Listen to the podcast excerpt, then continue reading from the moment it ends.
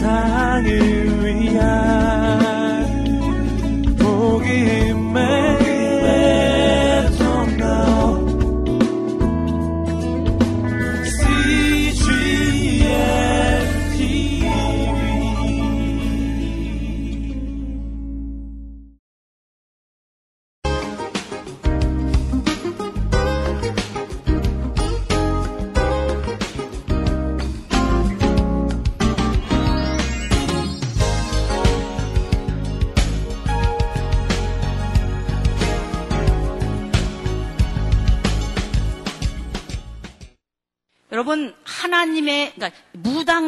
신들리면 안 아픈 거 알아요? 그렇죠? 무당이 왜 무당돼요? 안 아프려고 무당되는 거예요. 왜? 너무 몸에 그 병이 오니까 그렇잖아요. 신내림이라는 게 뭐예요? 무당이 신들려가지고 그 일을 하려고 그러는데 몸이 아픈 걸로 시작되는 거예요. 만약에 그 몸이 그러니까 무당 일을 계속 하려면은 몸이 안 아프고 안 하려면 몸이 아픈 거예요. 근데 하나님의 영에 감동돼서 주의 영으로 사는 사람들은 어때야 돼요? 무당보다는 신이 나야 될 거 아니에요? 무당보다는 적어도 누구의 신에 감동돼서 살아야 돼요? 하나님의 신에 주의 영에 감동돼서 살아야 돼요. 뭐든지 무엇을 하든지 왜 우리에게 하나님의 나라가 있는데요. 힘들어하지 말고 괴로워하지 말고 하나님의 나라를 적극적으로 해야 돼요. 우리 이 우리 한국 사람의 기독교인의 정서가 뭐가 있냐면 너무 이 세상 험하고 나 비록 약하나 맨날 이거예요. 빈들의 마른 풀같이 시들은 나의 영혼. 그러지 말고 하나님의 영을 받은 자유인은 언제든지 뭐 해야 돼요? 행복해야 돼요. 재밌고요. 얼마나 재밌고요. 얼마나 행복하고요. 얼마나 좋은지 몰라요. 그렇게 살아야지 맨날 여기다가 이렇게 찌그리고 살면 안 되겠죠. 예. 네, 힘있게, 재밌게. 그렇게 살아야지. 이 세상에서도 재밌게. 자, 그러면은 이제 사복음서가 어떻게 끝나는가? 갈릴리 바닷가에서 예수님이 제자들 만나, 셔서 어, 격려하시고 뭔가 하실 일이 있으셔서 어, 그 마지막 그 바닷가에 그 나타나신 사건이 있는데 그 사건의 요지는 뭔 것 같아요? 갈릴리 바닷가에는 왜 마지막에 예수님이 나타나셨을까요? 거기에 주인공은 누군 것 같아요? 베드로인 것 같죠? 그럼 베드로의 어떤 면을 위해서 베드로를 왜 주인공으로 삼으셨어요 그때? 이제부터 베드로가 뭐 하라는 거예요? 내, 내 양을 치라. 내가 나를 사랑하느냐? 내 양을 치라. 내 양을 먹이라. 이렇게 말씀하시잖아요. 그럼 내 양이라고 하는 거 누구를 말해요? 이제부터 뭐가 시작된다는 거예요? 목양이 시작된다는 거예요. 목양. 목회가 시작된다는 거예요. 내 양을 치라. 이 양은 언제 예수님이 낳아 놓으신 양이에요? 3년 동안 지나시면서 베레아 지방과 수리아와 온 갈릴리와 예루살렘과 유다와 이두메 지역까지 성경에 보면 여러 예수님이 활동한 그 영역이 지, 리 이름으로 나타나는 곳이 있습니다. 그런 여러 곳에서 예수님의 제자들이 나타났다. 그런 말이 있어요. 예루살렘을 떠나지 말고 이제 그곳에 머무르라고 하는 얘기는 첫 번 예수님의 양들을 목양하는 장소로서 갈릴리를 쓰셨다는 거예요. 예루살렘을 택하셨다는 거예요. 예루살렘을 택하셨다는 거예요. 어디 사람인데? 갈릴리 사람인데 목양 장소를 어디로 택했다고요? 예루살렘을 택했다는 거예요. 왜 그랬겠어요? 마치 나사렛을 떠나서 가버나움 도시로 옮긴 것처럼 갈릴리라고 하는 사역이 아니라 이제는 예루살렘이라고 하는 사역을 기본으로 해서 모교회로 해서 온 열방에 퍼져나가는 모교회가 되라 이거예요. 어디를 떠나지 말라는 말씀이 예루살렘을 떠나지 말라는 말씀이. 그러면 예루살렘을 떠나지 말고 그곳에서 개척 교회를 해갖고 이제 목양이 시작될 때에 누군가 대표가 있어야 되잖아요. 누구를 대표로 쓰신 거예요? 예수님께서 베드로에게 뭐라 그러셨어요? 너를 반석으로 해서 내 신앙 고백을 기본으로 해서 내 나라를 이어가겠다. 여러분 그거 다 기억나시죠? 그런 제가 제가 지금 하는 말이 무슨 말인지 아시죠? 그러니까는 이 개발을 하나님께서 교회의 기초 주는 그리스도시요 살아계신 하나님의 아들입니다라고 하는 이 신앙 고백의 터 위에 주님의 뭐를 세우시겠다는 거예요. 교회를 세우시겠다는 거예요. 그렇기 때문에 이제 사도 베드로는 누가 되는 거예요? 담임 우리를 말하면 담임 목사님 같은 분이 되는 거예요. 담임 목사님 같은 분이 되는 거예요. 그러면 담임 목사님 하기에는 지금 너무 과거가 조금 베드로가 찝찝하잖아요.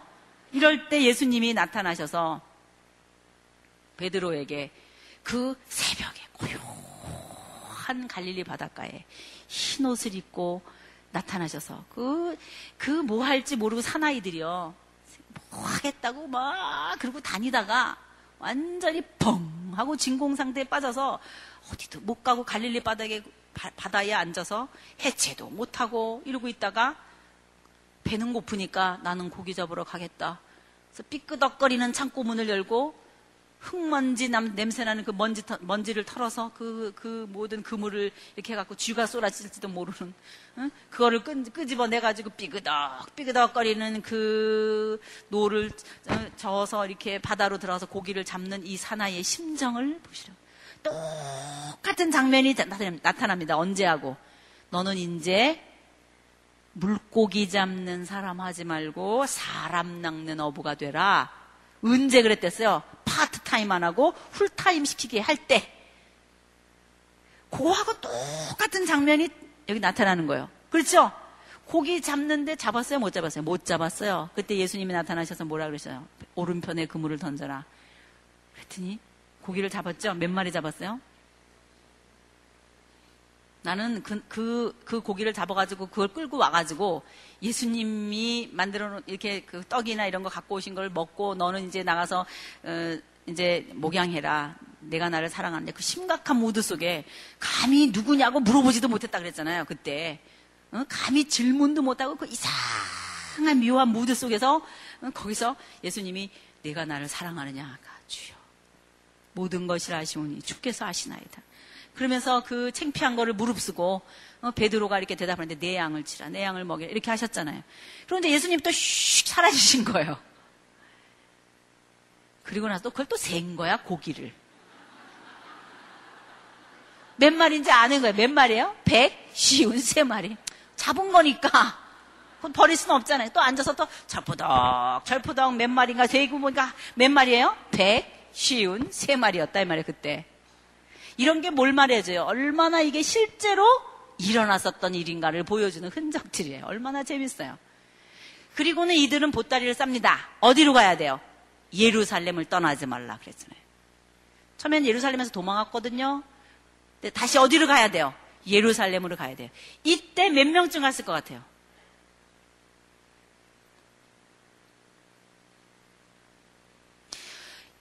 다락방에서 몇 명이 모여서 기도했어요? 120명이 모여서 기도했어요. 그때 하늘에 승천해서 올라가는 예수님, 다락방은 아니지만 바깥에 나와서 그, 어, 감남원이라고 하는 곳에서 예수님이 승천하셨거든요.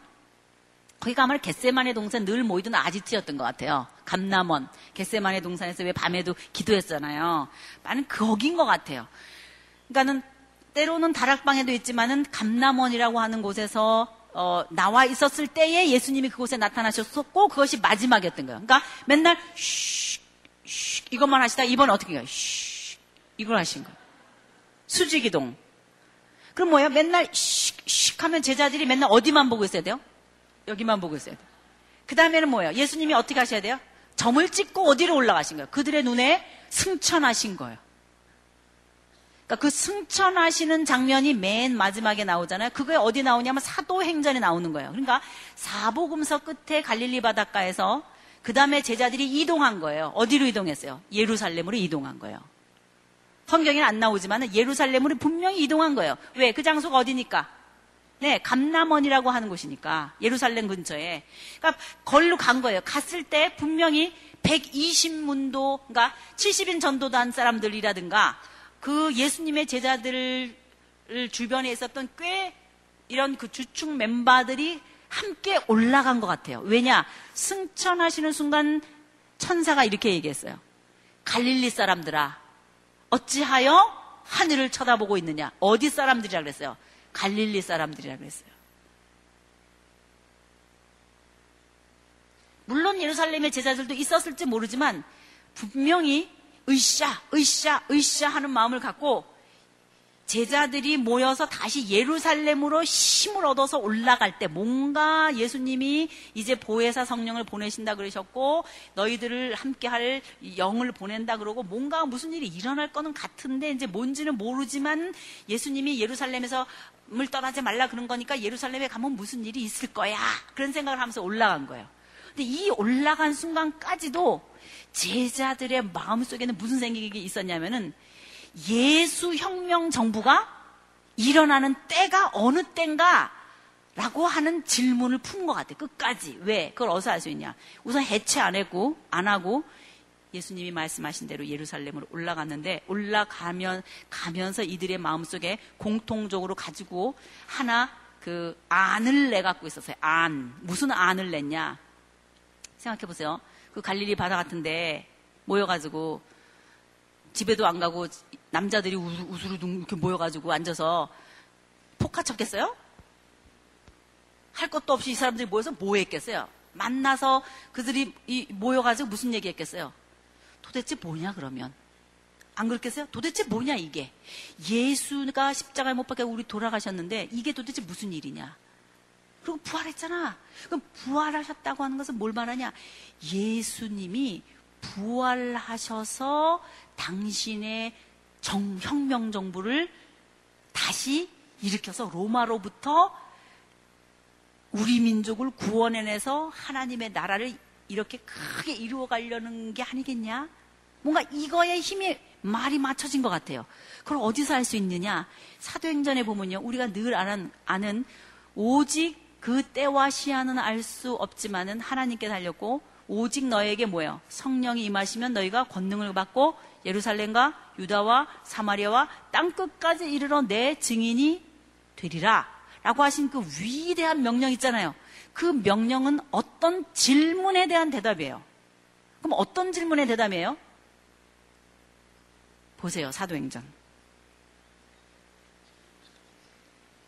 여러분이 외우고 있는 그 유명한 사도행전 1장 8절의 말씀은 어떤 제자들의 질문에 대한 대답이다 이 말이에요.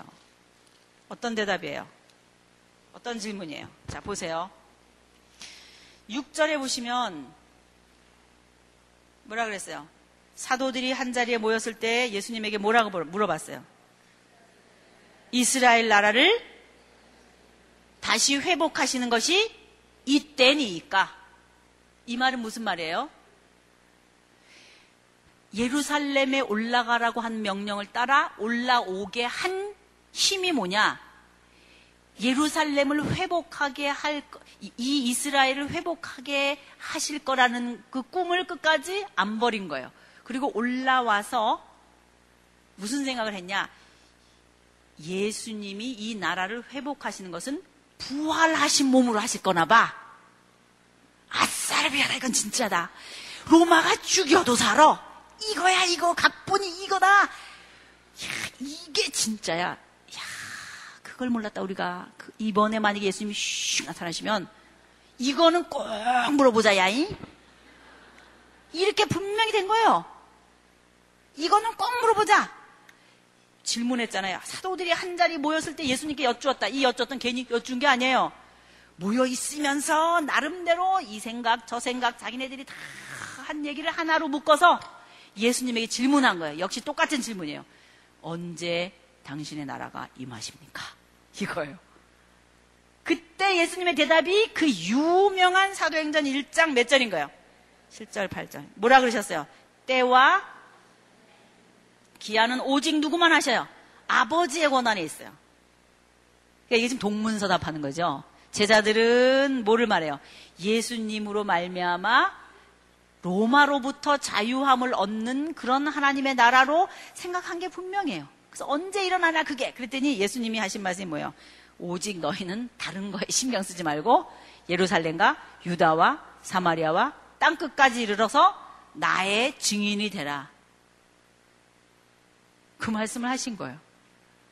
그 말씀을 하시고 나서 예수님이 어떻게 하신 거예요? 바로 그 말씀을 마치고 제자들 보는 앞에서 수직 이동을 하시는 거예요, 이제는. 이제까지 무슨 이동 하셨어요? 수평 이동만 하셨는데, 수직 이동을 하셔서 쫙 감남산에서 하늘로 올라가시는 거예요. 여러분이 이 장면을 읽으면서 이런 생각하죠.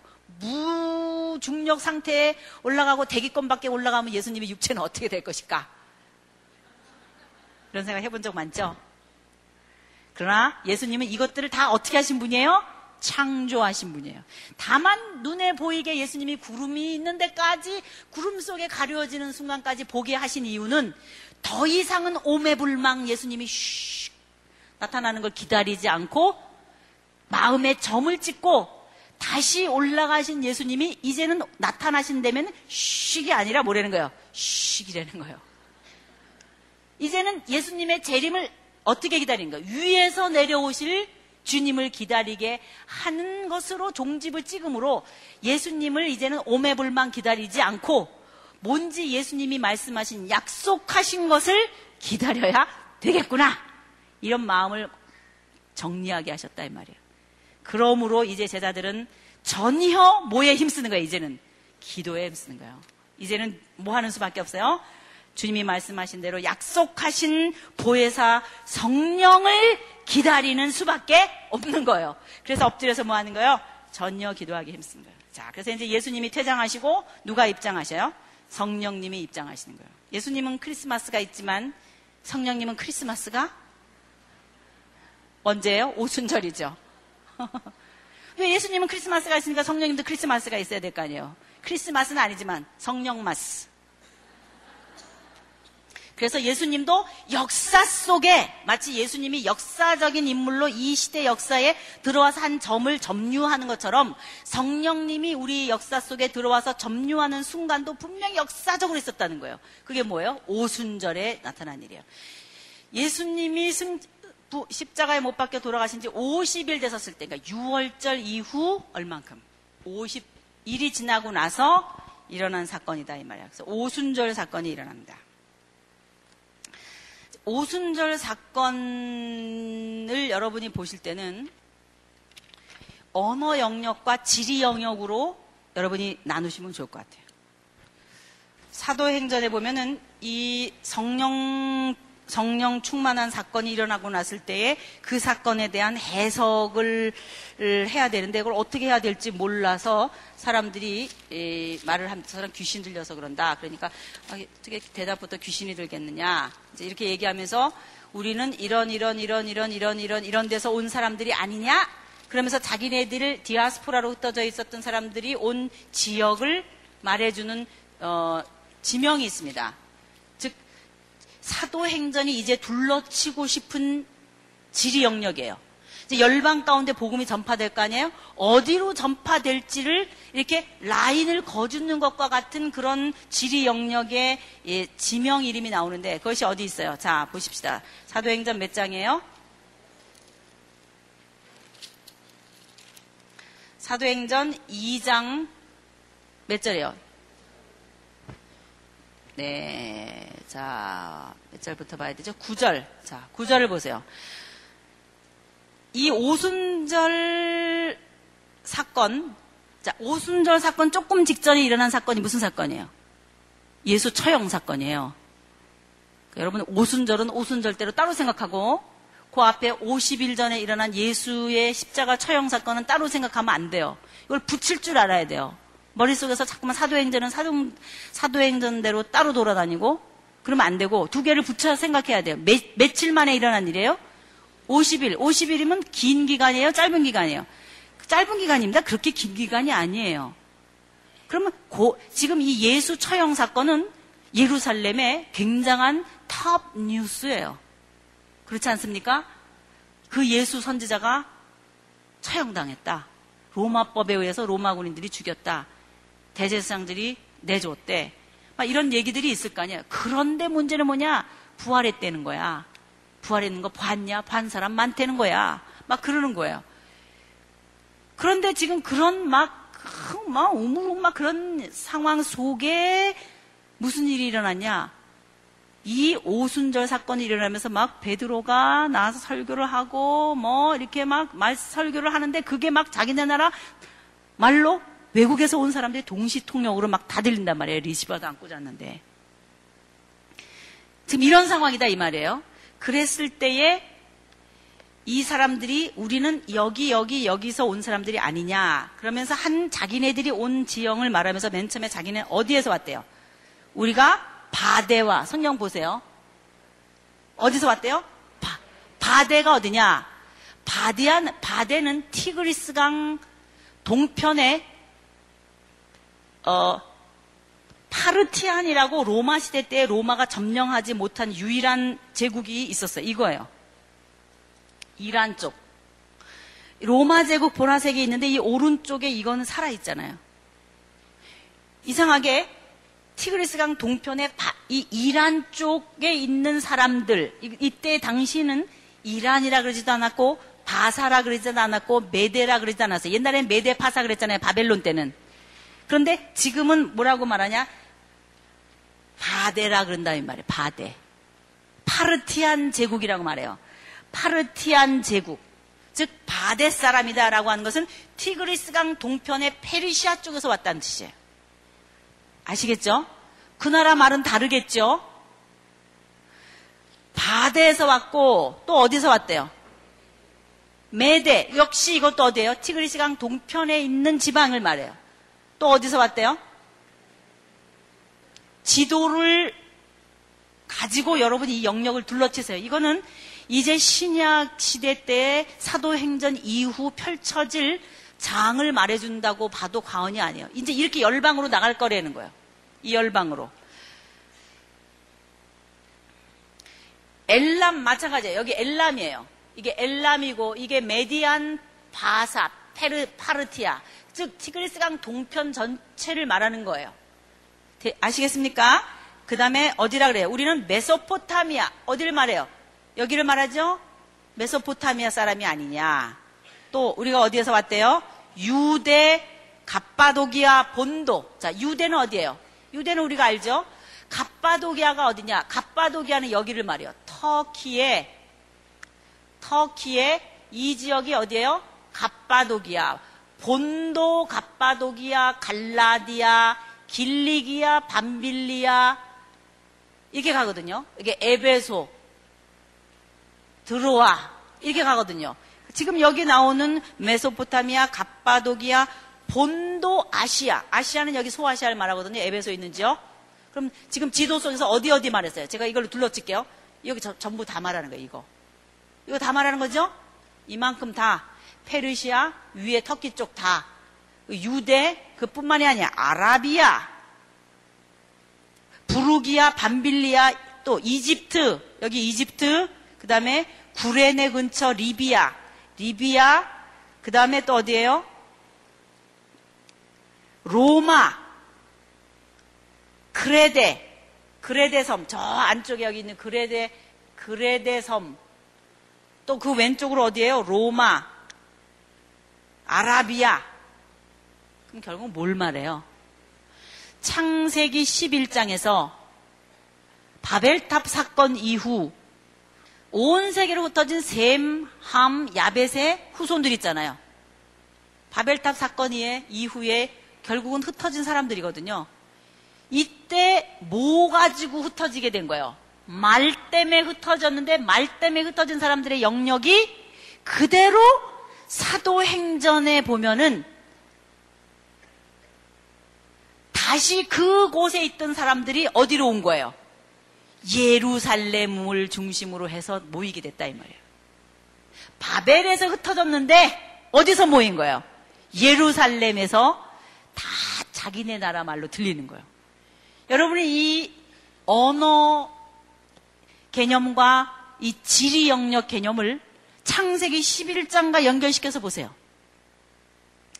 진정한 왕이신 하나님을 왕으로 인정하게 되는 순간, 그리고 이것이 열방을 향해 퍼져나가서 온 우주의 하나님으로 예수 그리스도께서 등장하신다고 하는 것을 보여주기 위해서 온 열방에서 온 사람들이 대표단처럼 우리는 여기, 여기, 여기, 여기서 온 사람들이 아니느뇨. 이렇게 말해요.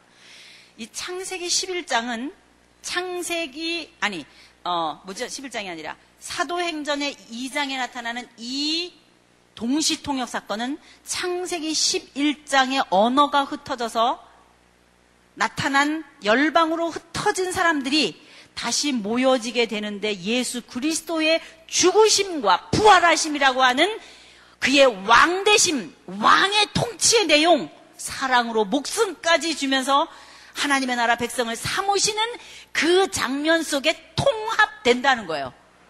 이 나라가 영원히 간다, 이거, 이제.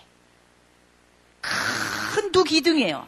창세기 11장과 12장에서 보였던 그 문제가 지금 여기 사도행전에서 큰 기둥을 이루면서 지리 영역과 언어 개념이 컴바인해서 생기는 사건이 뭐예요? 동시통역 사건이다 이 말 이제 이 사건은 어디로 퍼져나갈 거라는 거예요.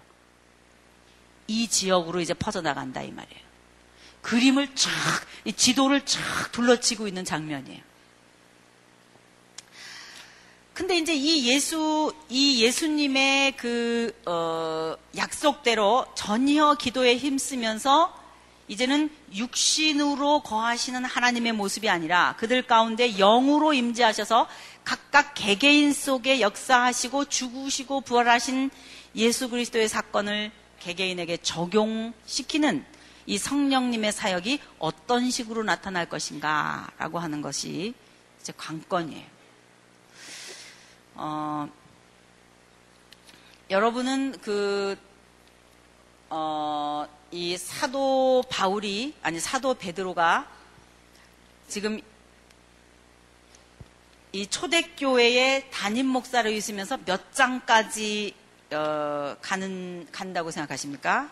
여러분 알고 계시죠? 몇 장까지 가죠? 베드로의 고넬료 사건이 어디에 있어요? 10 장에 있어요, 10장.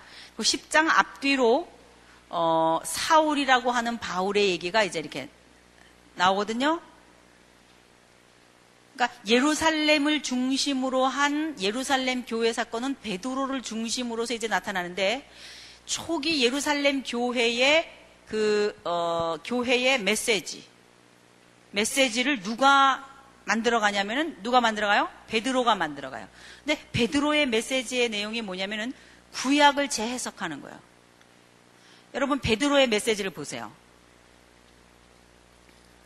베드로의 오순절 때 오순절 성령 강림 사건이 있고 나서 어 그러니까 베드로 그러니까 이 오순절 성령 강림에 대한 해석 말고도 그 이전에 마띠아를 대신 세우잖아요. 열두 지파의 그 제자 한 명으로 더 끼워 넣을 때도 그거를 시편에 있는 기록을 가지고 정리해요. 누가 정리한 거예요, 이거는? 베드로가 정리한 거거든요. 자기네 사이에 일어난 유다, 가룟 유다의 사건을 이해하기가 어려웠던 거예요. 이걸 어떻게 해석해야 할지. 그때 사도 베드로는 시편에 나타난 말씀을 가지고 이게 다 미리 예언되어 있었던 것이구나 하고 구약 성경을 해석해요. 그뿐만 아니라 베드로의 오순전을 설교를 보면은 요회를 시켜서 예언하신 말씀을 해석하면서 예수 사건을 풀어나가는 거예요. 이때 일어나는 오순절 성령 강림 사건은 예수 그리스도의 사건과 이렇게 연결되신 것이며 요엘이 이미 예언해 놓으신 것이다. 이런 얘기를 해요. 그뿐만이 아니라 다윗의 시편을 들어서 죽으신 예수 그리스도께서 다시 부활하신다고 하는 주의 부활하심이라고 하는 사건. 그러니까 예수의 부활 사건을 또다시 구약에 나타난 성경 말씀을 인용해서 해석해요.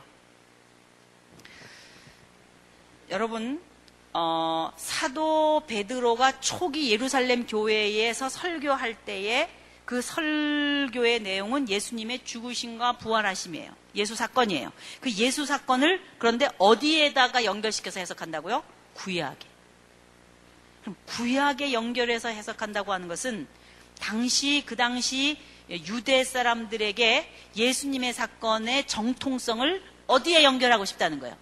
구약에 연결하고 싶다는 거예요. 그러므로 예수님은 갑자기 나타난 이단이 아니라 그러니까 우리가 쉽게 얘기하면 이단이 아니라 이미 구약에서부터 예언되어서 내려온 하나님의 나라가 이 예수 그리스도를 통해 죽으심과 부활을 통해서 나타나는데 그게 뭘 의미하냐? 이게 바로 대속의 죽음이다. 이거를 이제 깨닫는 거예요.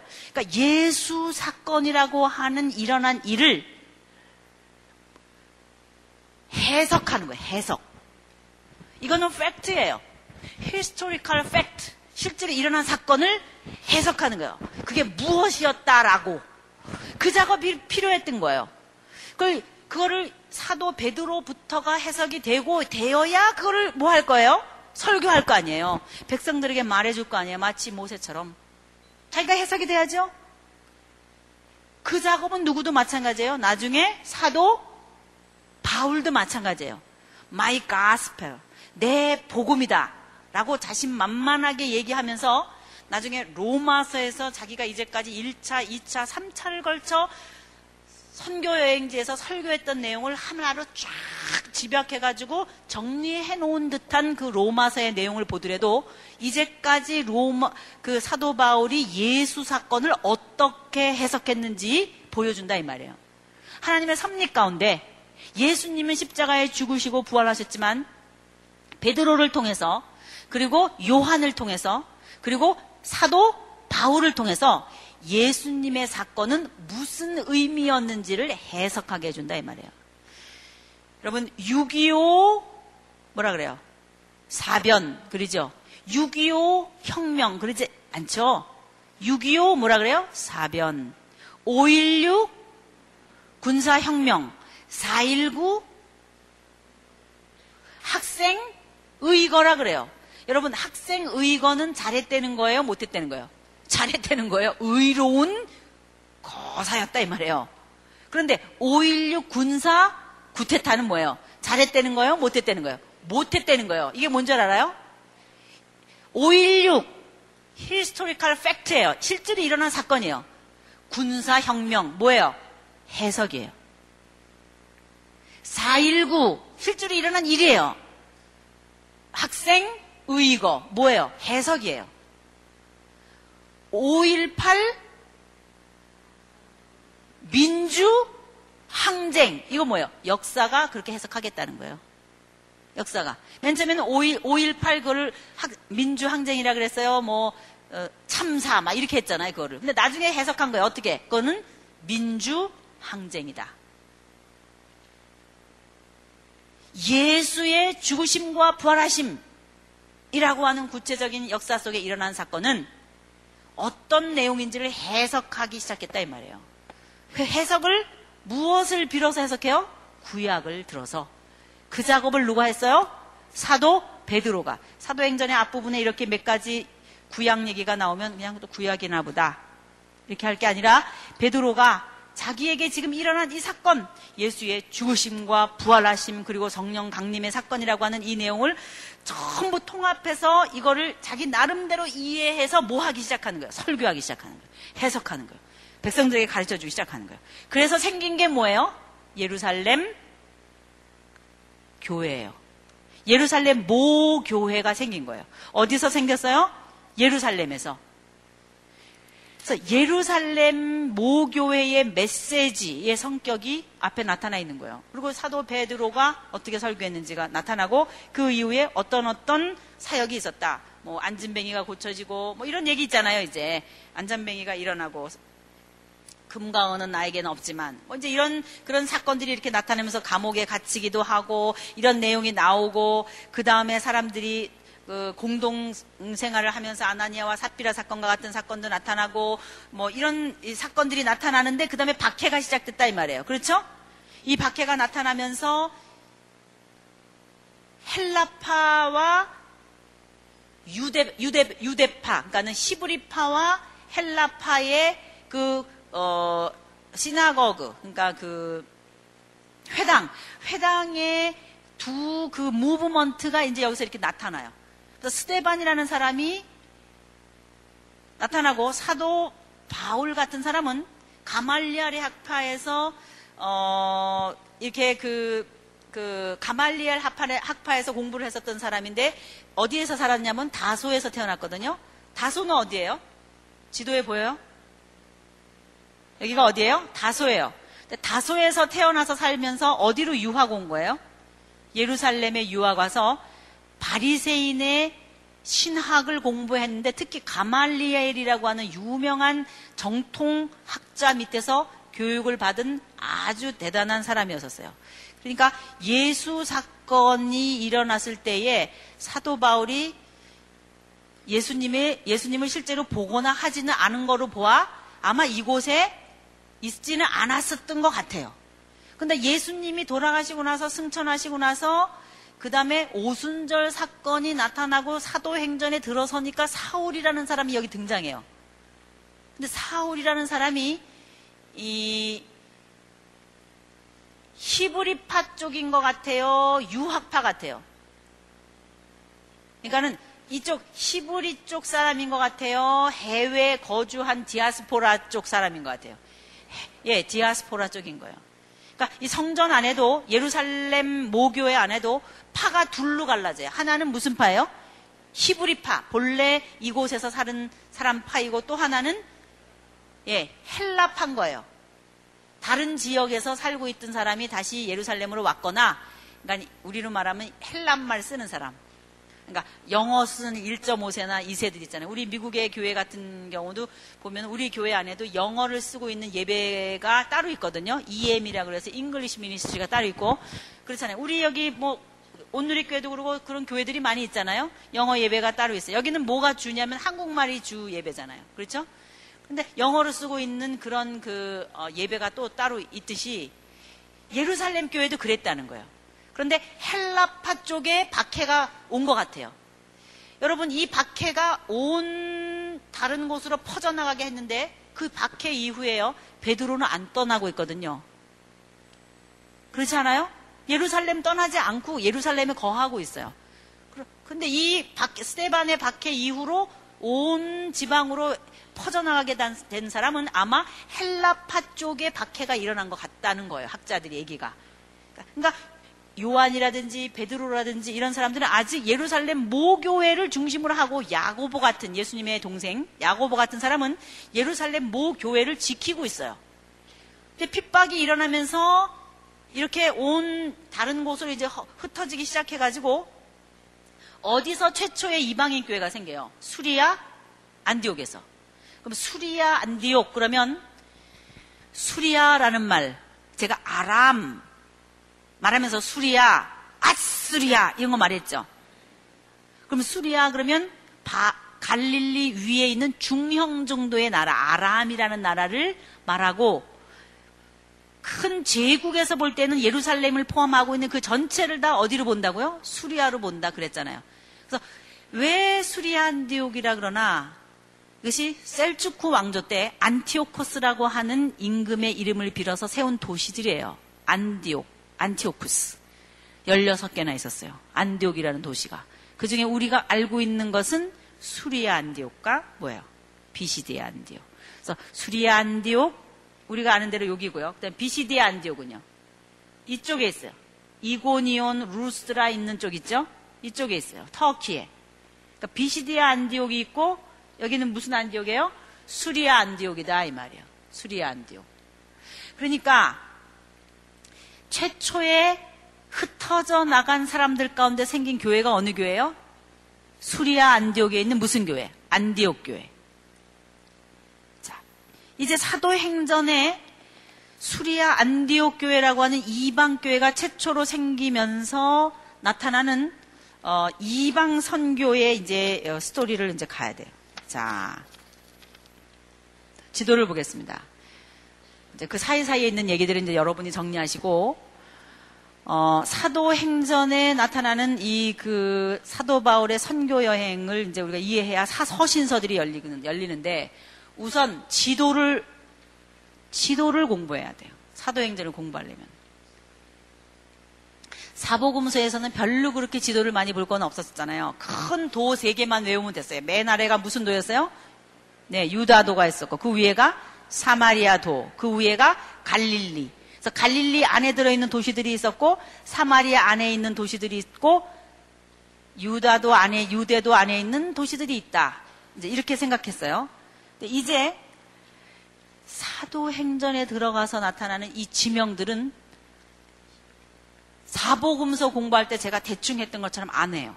어떻게 하냐? 싸그리 외워야 돼요. 완전히 외우지 않으면 못 가요. 가지를 못해요. 이제 여러분이 사도행전 공부를 하려면 우선 배낭을 매야 되고 뭐를 챙겨야 돼요? 지도를 챙겨야 돼요. 지도를. 지금 어디로 가고 있는지를 분명히 찝고 내가 어디 가 있는지를 모르면 서신서도 안 열리고 어떻게 돼가는 얘기인지도 모르고 재미없어서 오늘 저녁에는 무슨 반찬 해먹을까 생각하다가 조는 거예요. 그러기 때문에 제가 여러분, 제가 여기서 이거를 집에 가서 꼭 외워오세요. 그럼 네, 그러겠지만 절대로 외우지 않는다는 걸 알아요. 절대로 외우지 않는다는 걸 알기 때문에 이 시간 여기서 여러분에게 외우게 시켜야 돼요. 이건 제가 목숨을 걸고 해야 되는 일이에요. 그러지 않으면 뭐가 안 열려요? 사도행전이 안 열리고 뭐가 안 열려요? 예, 서신서가 안 열린다 이 말이에요. 자, 이제 이 화면을 보세요. 우선 여기 수리아라고 써 있죠. 여기가 어딘지 아시겠습니까? 여기가 어디예요? 여기에요, 여기. 여기서부터 이렇게 짧게 탁 잘라서 이렇게 올라가 가지고 이쪽으로 가서 더 계속 간 거예요, 이렇게. 자, 어디가 수리아 안디옥이에요? 자, 여기 흔들리죠? 여기다 이 말이에요, 여기가. 여기가 어디예요? 수리아 안디옥. 그럼 이제부터 수리아 안디옥, 안디옥 교회 그 유명한 사도 바울을 파송했던 교회가 안디옥 교회라는데 어디에 붙어 있는지 지금 꼭 눈으로 꼭 집어 놓으세요. 여기에요. 여기다 이 말이요. 무슨 안디옥이라 그래요? 수리아 안디옥이다 이 말이에요. 왜 수리아 안디옥이라 그래요? 이 수리아는 큰 지방을 먼저 말해놓고 수리아라고 하는 큰 영역 안에 있는 도시 뭐라는 거예요? 안디옥이다 이 말이에요. 수리아 안디옥이에요. 여기서 교회가 출발하는 거예요. 근데 수리아 안디옥의 교회는 어떻게 해서 생겼는가? 저절로 자생한 거예요. 흩어진 이방인들을 중심으로 해서 이 사이프러스에서도 오고 또 여러 흩어진 사람들에 의해서 세워졌다 그랬어요. 거기 보면 헤롯의 젖동생 마나헨과 뭐 그래서 그 교회를 시작한 몇몇 사람들의 이름들이 나오는데 이 중에 주인공이 되는 어, 담임 목사님 격인 사람이 누구였는지 아세요? 바나바였던 거예요. 바나바. 바나바가 안디옥 교회에 파송된 거예요. 어디서 파송시켰게요? 예루살렘 교회에서. 그래서 여기 교회 이루어 가라 그랬어요. 안디옥 교회를. 그랬는데 바나바가 누구 소문을 들은 거예요? 바울의 소문을 들은 거예요. 바울은 어디 있었는데요? 다소. 다소가 어딘데요? 여기. 지도 보세요. 다소 보여요? 안디옥은 어디예요? 여기. 그러니까 안디옥과 다소가 어때요? 가깝죠? 여기서 같이 이방인을 중심으로 해서 헬라말로 번역 헬라말로 그러니까 뭐 했다 그럴까? 목회했다 그럴까? 미국에는 영어로 목회하는 것처럼 그런 식으로 이방 교회가 생긴 거예요. 이게 수리아 안디옥이에요. 오늘의 여기 뒤에 멀리 산이 보이죠? 이 산은 지금도 있지만 옛날에 사도 바울이 수리아 안디옥에서 목회할 때도 있었겠죠. 이 안에 어딘가 뭐가 있었던 거예요? 수리아 안디옥 교회가 있었던 거예요. 안디옥 교회. 우리 아까 지도 속에서 봤죠? 그 안디옥 교회가 있어요. 이곳에 지금도 당시 초대교회 때 핍박을 피해서 숨어서 예배 드렸던 그런 그 어, 흔적들이 있어요. 안디옥 봤죠? 그러니까 안디옥에서 이제 누구를 어, 파송해요? 바울을 파송해요. 이제 사도행전의 기록을 볼 때에 제가 어, 열왕기상하 공부할 때도 말씀드렸지만 누가 쓴 거예요? 지금 이거는 누가가 누가가 사도행전을 썼잖아요. 그러니까 누가가 이거를 기록할 때 사도 베드로에게 주안점을 둔 것 같아요. 사도 바울에게 주안점을 둔 것 같아요. 사도 바울에게 주안점을 뒀다는 것은 사도 바울의 이방 선교의 당위성이 있다는 것을 보여주고 싶은 거예요. 왜? 당시 이방에게 복음을 전한다고 하는 것은 얼마나 이상한 일인지 몰라요. 그 이상함을 견디지 못해가지고 끝까지 쫓아다닌 사람들이 유대인들이거든요. 예수님 죽인 사람들도 누구였어요? 유대인이지만 사도 바울을 가는 곳마다 쫓아다니면서 방해해놨던 사람들도 누구예요? 유대인이에요. 그럼 그 유대인 중에서도 어떤 사람이겠어요? 굉장히 자기의 종교에 열심인 사람들이 아니었겠어요? 그 사람들의 이슈는 뭐예요? 이방에게 이런 복음을 전하는 이런 엉터리는 없애야 된다. 사도 바울의 열심. 그러니까 사도 바울도 맨 처음에 그랬잖아요. 그러니까 사도 바울을 뒤쫓고 있는 사람은 사도 바울 같은 사람인 거예요. 그러니까. 사도 바울도 그걸 했거든요. 근데 그거를 똑같이 하는 사람들이 뒤쫓아 지금 다니는 거예요. 이제. 그래서 이제 이 안디옥을 출발로 해서 사도 바울의 1차 전도 여행이 시작돼요. 그럼 1차 전도 여행을 가기 전에 지도를 외운다 그랬죠. 자, 이제 외워야 돼요. 우선 큰 글씨로 써 있는 지역은 큰 하나의 지방을 말하고 있다는 걸 여러분 아셔야 돼요.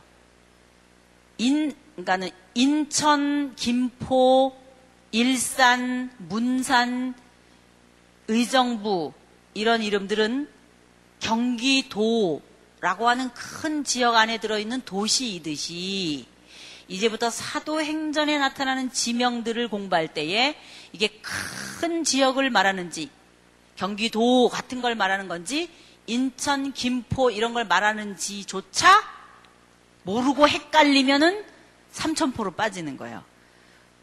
그러면 우선 큰 지역이 대체적으로 어떤 건지 우선 찝어보겠어요. 우선 이쪽에 예루살렘과 가이사랴와 두로와 시돈과 이런 것이 있는 지역, 안디옥이라든가 이런 곳이 있는 지역을 큰 지역을 이름을 뭐라고 말해요? 수리아. 큰 행정구역으로 뭐로 본다 그랬어요? 수리아. 이제 수리아 그러면 여기가 생각나야 돼요. 여기가. 되셨죠? 그 다음에 갑바도기야. 그러면 어디가 생각나야 돼요? 여기 보세요. 이게 터키인데 터키는 이거보다 오른쪽으로 이쪽으로 더 이만큼 덩어리가 또 있어요. 그래서 거기 아라라산도 있고 더 다른 지형들이 많이 있어요. 근데 이것은 터키 중부 왼쪽에 있는 지도예요. 사도 바울의 선교 여행이 이 왼쪽으로 가기 때문에 여기만큼만 자리를 잡았는데 그 중에 나타나는 큰 지역 이름이 우선 여기 위에가 어디, 이게 뭐예요? 갑바도기아라 이 말이에요. 갑바도기아. 갑 바도기아 위에 뭐가 있어요? 갈라디아. 그런데 갈라디아는 북갈라디아와 남갈라디아가 나눠져 있었어요.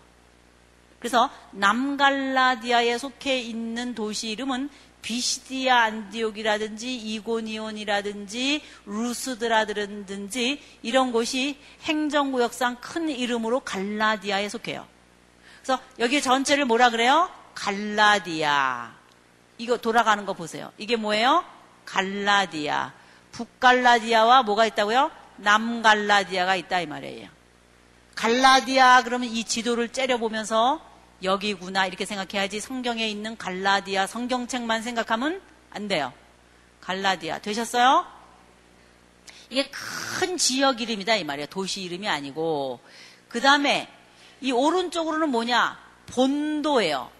이 흑해와 카스피아 쪽 있는 이 위에 다 있는 도시인데 아니 큰 지형인데 여기가 뭐예요? 본도. 그 다음에 왼쪽으로는 뭐냐 비두니아예요. 뭐예요? 비두니아. 오른쪽으로 뭐예요? 본도. 그 다음에 이 아래쪽으로 에게해 바다 오른쪽 편으로 되어 있는 이 큰 지형을 뭐라 그러냐? 아시아라 그래요. 아시아 마이너, 소아시아라고 불러요. 여기가 어디예요? 아시아. 사도 바울이 복음을 전할 때 아시아에 복음을 전하려고 그러는데 마케도니아에서 우리에게로 와서 복음을 전해 주시오. 이렇게 말해서 마케도으로 건너가 가지고 서양 문명이 발달했다. 만약에 아시아로 먼저 왔으면은 우리나라나 이 동쪽에 있는 아시아가 많이 발달됐을 텐데 라고 말하는 거는 틀린 말이에요? 맞는 말이에요? 틀린 말이에요. 우리가 있는 아시아가 아니에요. 성경에서 말하고 있는 아시아는 무슨 아시아요? 소아시아. 그럼 소아시아는 어디냐? 에게해 바다 동쪽에 있는 이 터키의 왼쪽 끝부분을 말할 때 소아시아다 이렇게 말한다 이 말이에요. 우리나라는 한참 저기 가 있는 거예요. 저쪽에 가 있는 거예요. 그러니까 여기가 큰 지역으로 뭐라고 말해요? 아시아.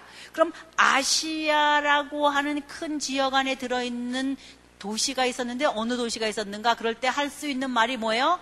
이 안에 뭐뭐뭐뭐가 있었다. 버가모도 있었고 두아디아로도 있었고 서머나도 있었고 사대도 있었고 빌라델비아도 있었고 에베소도 있었고 골로세도 있었고 라오디게아도 있었고 있었다 이 말이에요. 요한계시록에 나오는 소아시아 몇 교회? 일곱 교회는 추상 개념으로 상상 속에 나오는 나라가 아니 나라가 아니라 교회가 아니라 실제 소아시아에 있었던 지역을 말하고 있습니다. 여기서 우리가 뭘할수 있어요? 우리는 예수님이 사도행전에서 승천하신다면 안 나타나는 줄 알았걸랑요? 어디서 나타나요? 요한 계시록에서 나타나는데 요한 계시록에서 뭘 하고 계시냐? 이제 까지 사도행전과 서신서 연결하면서 지나오고 나서 만 맨 끝에 요한계시록의 소아시아 일곱 교회까지 알고 계신 거예요. 우리는 예수님이 퇴장한 줄 알았죠? 퇴장이 아니라 어디 가 계셔요? 요한 계시록에서 뭐를 내려다보고 계세요? 교회를. 추상 개념의 일곱 교회가 아니라 뭐예요? 실제 소아시아에 있었던 뭐예요? 일곱 교회예요. 그 지역이 이거 이거 이거 이거 이런 교회들이다 이 말이에요.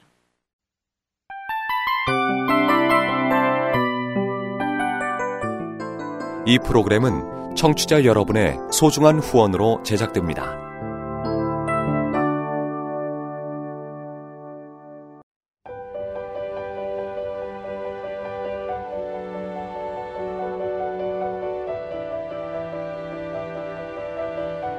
세상에는 수많은 교회들이 있지만 더 깊이 있는 말씀 강해를 찾기 위해 크기로만 교회를 선정하지 않습니다. 보다 좋은 영적 콘텐츠를 더 많이 나누기 위해 방송비를 받지 않습니다. 1년 365일 복음만 전하고 싶어서 우리는 광고를 하지 않습니다. 온누리의 복음을 땅끝까지